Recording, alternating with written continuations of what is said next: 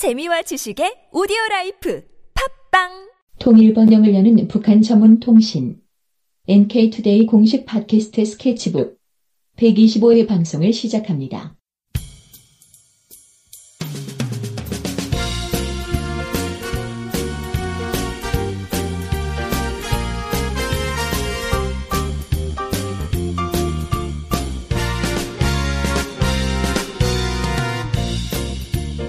안녕하세요 이동 기자입니다. 안녕하세요. 문경환 기자입니다. 아, 오늘 또 지난 시간에 이어서 인공위성 좀 지겹죠? 계속 하려니까.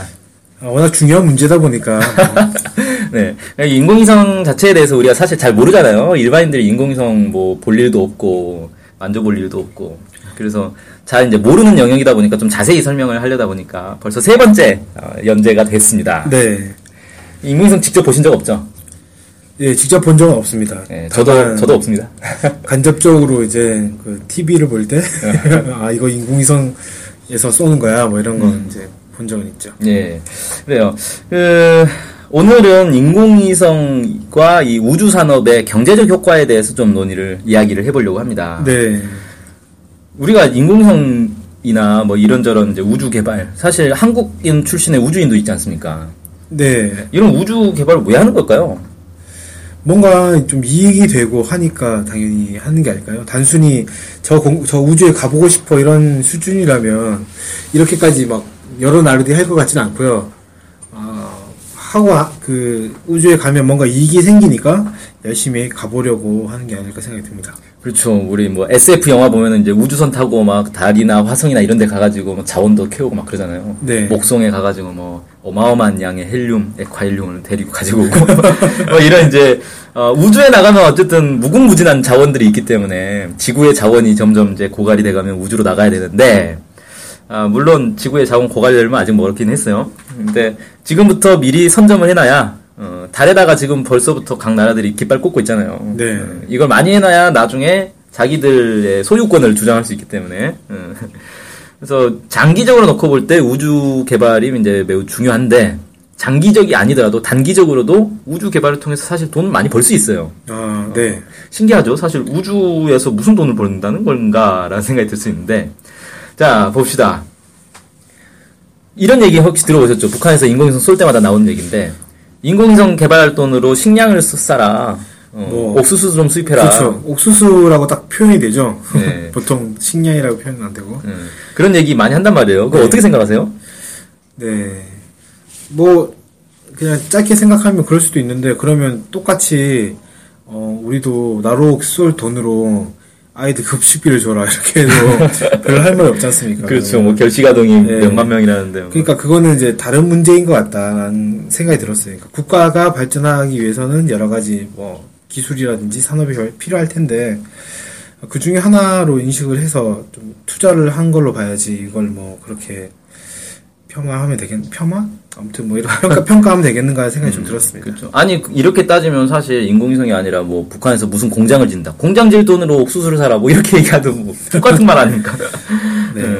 자 이게 사실은 이제 북한의 식량 현황에 대해서도 잘 모르는 거예요. 지금 북한이 인공위성 개발을 늦추고 옥수수를 사야 될 정도의 식량 상황이 아닌데 이런 얘기 하는 것도 웃긴 거고 사실은 이 우주 개발 자체도 막대한 경제적 효과가 있는 거거든요. 네. 음, 그걸 이제 잘 모르니까 이런 소리를 하는 거란 말이에요. 이렇게 따지면, 그, 아까 말씀하신 것처럼 우리도 나로호를 뭐하러 쏘느냐. 나로호를 통해서 경제적 혜택이 있으니까 쏘는 거 아니겠습니까? 그렇죠. 우리가 뭐 올림픽 유치하고 뭐 아시안 게임 유치하고 할 때 돈 어마어마하게 많이 들거든요. 네. 올림픽 유치할 돈으로 차라리 국민들한테 돈을 뭐 10만 원씩 뿌려라 뭐 이렇게 얘기했을 아. 좋은데요. 근데 올림픽을 유치하면 또 그만큼의 경제적 효과가 있으니까 유치한다 이런 거잖아요. 네. 실제 이제 그 경제적 효과가 부풀려졌다라는 이제 뭐 논란도 있긴 있지만 자 그래서 그럼 우주 개발은 왜 하느냐? 음, 그거 한번 경제적으로 한번 따져보겠습니다. 우주 개발이 이제 최첨단 기술 아닙니까? 네. 한 나라의 과학 기술과 산업의 정점에 있다 이렇게 얘기할 수 있기 때문에 우주 개발을 하는 과정에서 파생되는 과학 기술의 발전 효과 이걸 이제 상당하다 네. 볼수 있고요. 그다음에 인공위성 자체로도 방송, 통신, 위치 정보 서비스 그러니까 우리 흔히 내비게이션이라 그러죠. 네.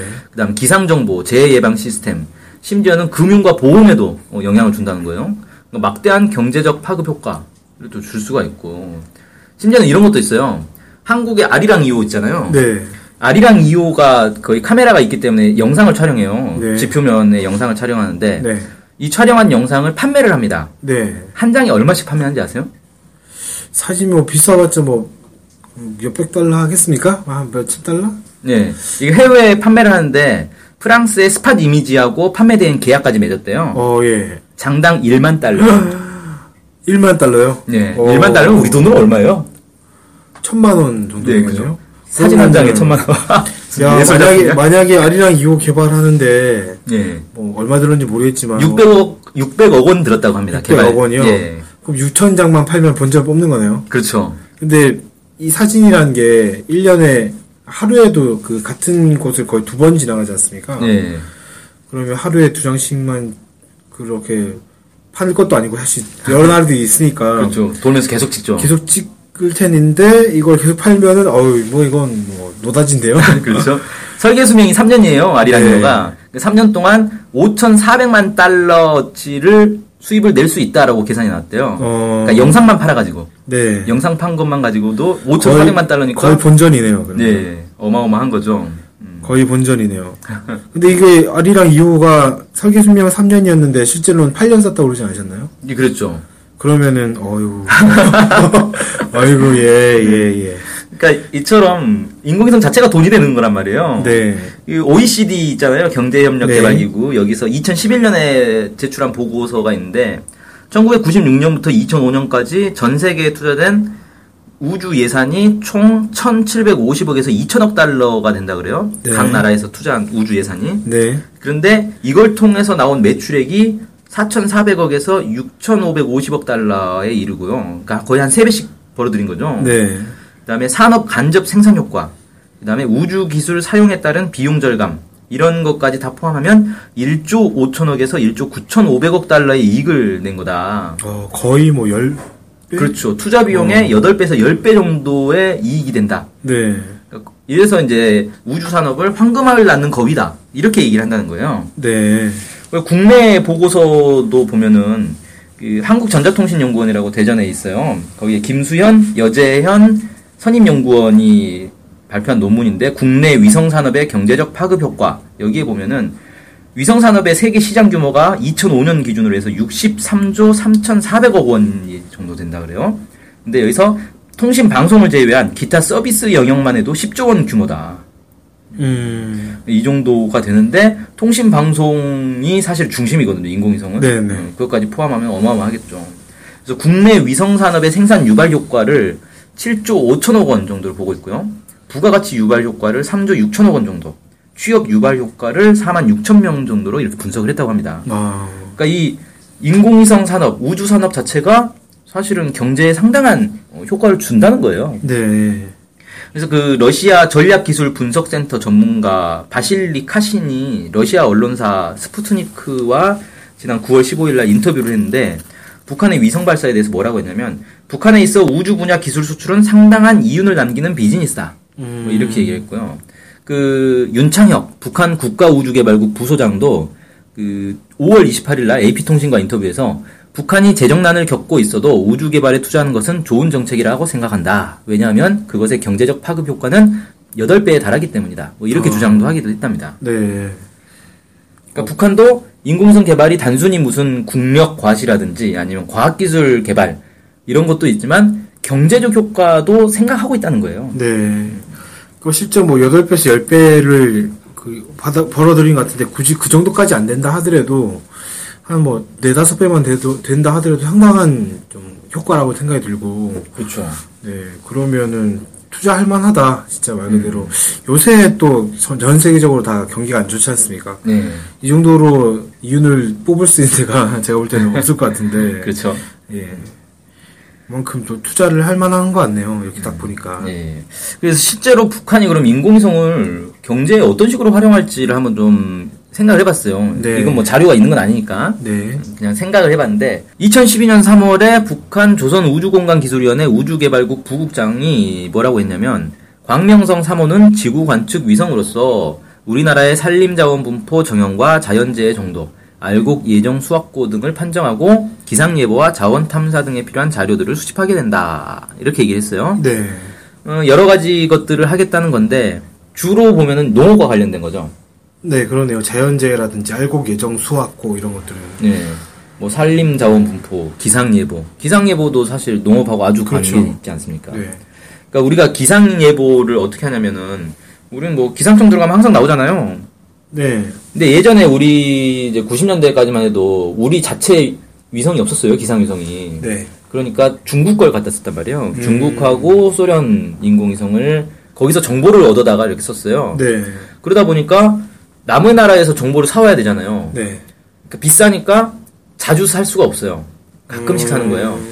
그러니까 뭐 가끔씩 사면 되지라고 생각할 수 있는데 이 기상 예보라는 거는 예, 뭐 태풍이 온다.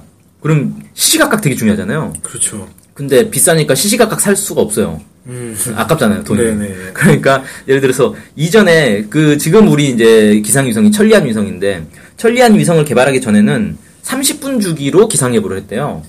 30분 주기면 뭐 그 정도 빠른 것 같은데 라고 생각할 수 있지만 어, 실제로 이제 진짜 도움이 되려면 더 자주 있어야 된다는 거죠. 특히 음. 이제 농어촌 같은 데서는 시시각각 이 날씨가 변하는 게 예민하기 때문에 그래서 지금은 천리안 위성이 있기 때문에 우리 거잖아요, 이건. 네네. 그러니까 마음껏 자료를 갖다 쓰는 거예요. 네. 그래서 지금은 이제 15분 주기로 기상 예보를 하고 있고 어, 이제 재해가 발생한다거나 이런 식의 이제 좀 중요한 시기에는 8분 주기로 기상 예보를 하고 있대요. 음.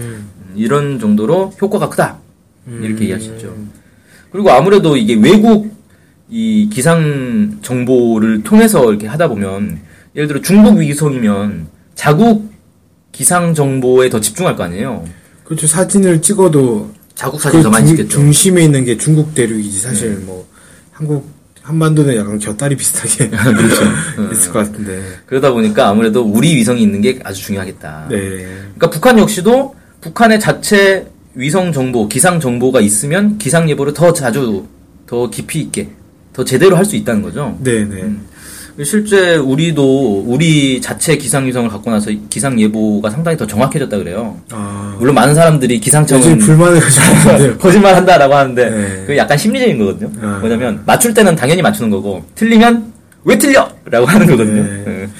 네. 실제 네이버나 이런 데 가도 실시간 위성 자료, 사진 자료 이런 것들이 공, 그, 제공되지 않습니까? 그렇죠.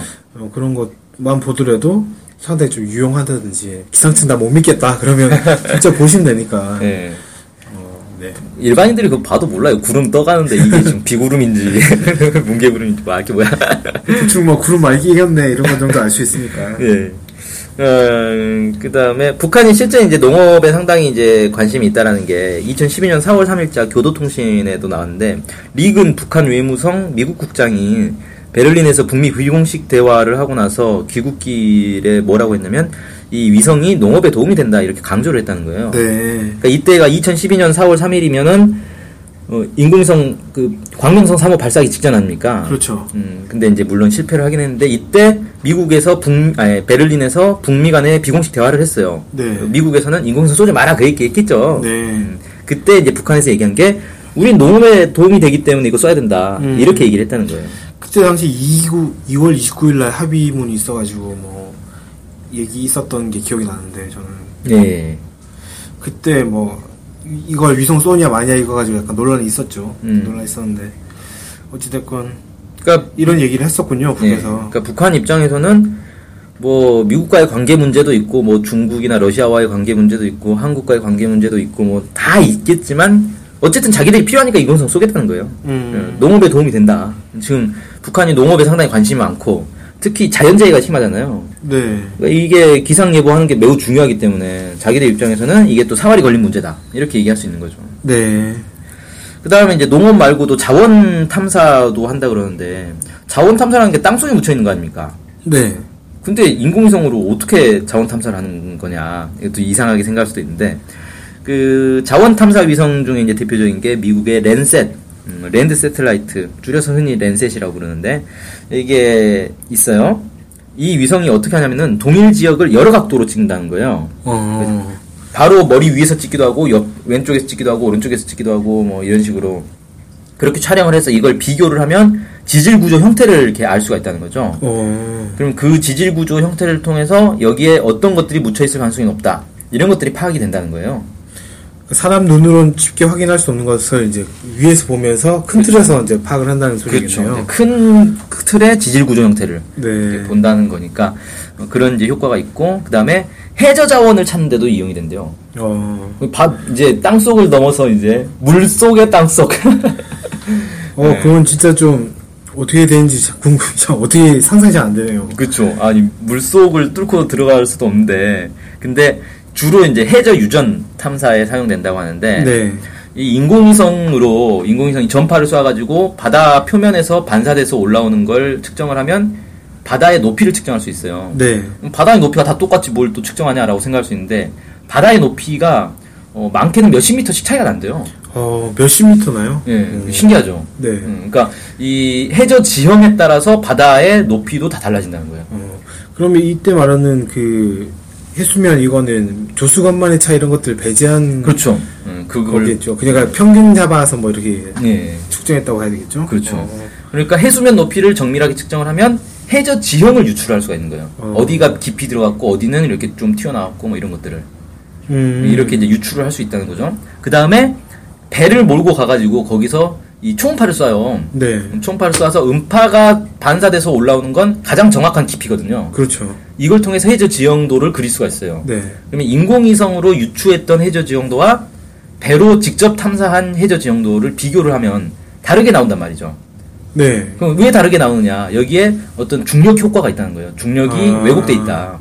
중력이 왜 왜곡돼 있냐? 안에 뭐가 이제 딴 게 들어 있으니까. 그렇죠. 석유가 아. 묻혀 있다 이거죠. 네. 그렇게 해서 이 해저 이 유전을 탐사한다고 합니다. 어, 그러면 좀 더 정확한 지점을 찾기 위해서 그냥 무작정 파는 게 아니라 이런 것들 비교해가지고 대충 이, 이만, 이 부분쯤에 묻혀있을 가능성이 높다라고 판단하면 거기를 이제 판다든지. 그렇죠. 이런 식으로 이용하겠네요. 네, 그렇습니다. 음. 그래서 북한이 사실 지하자원의 천국이라 그러잖아요.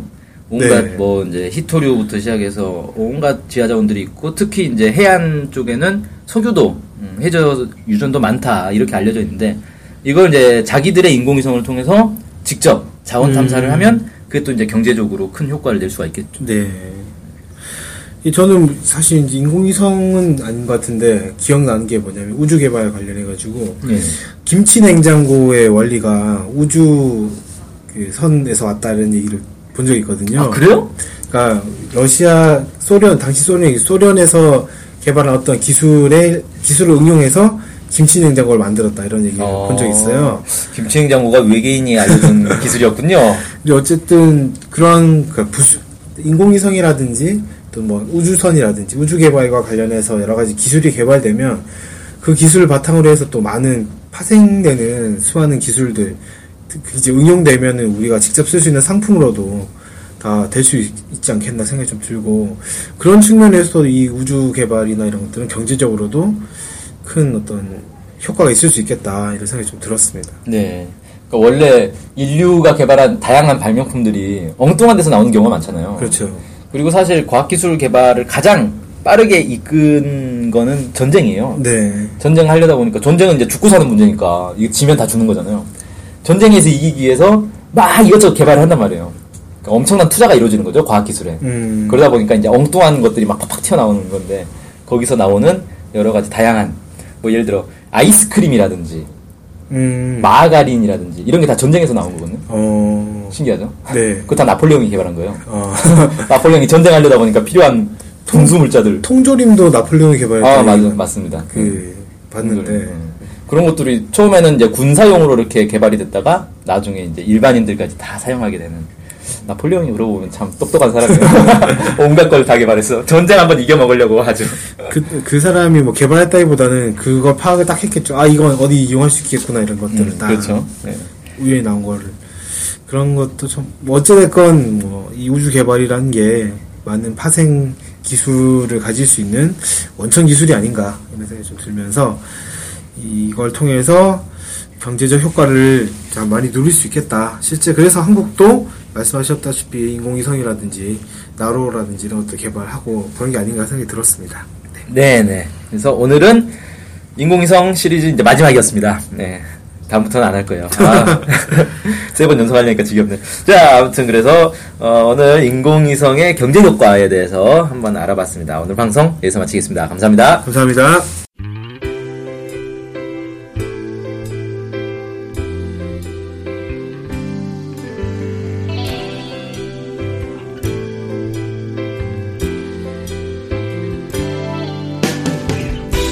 소식을 알고 싶은데 일목요연하게 정리된 사이트나 언론사가 없네요. 네, 많은 언론들이 북한 소식을 다루긴 하는데 믿을 만한 것도 부족하고 한눈에 쉽게 보여주는 것도 없죠.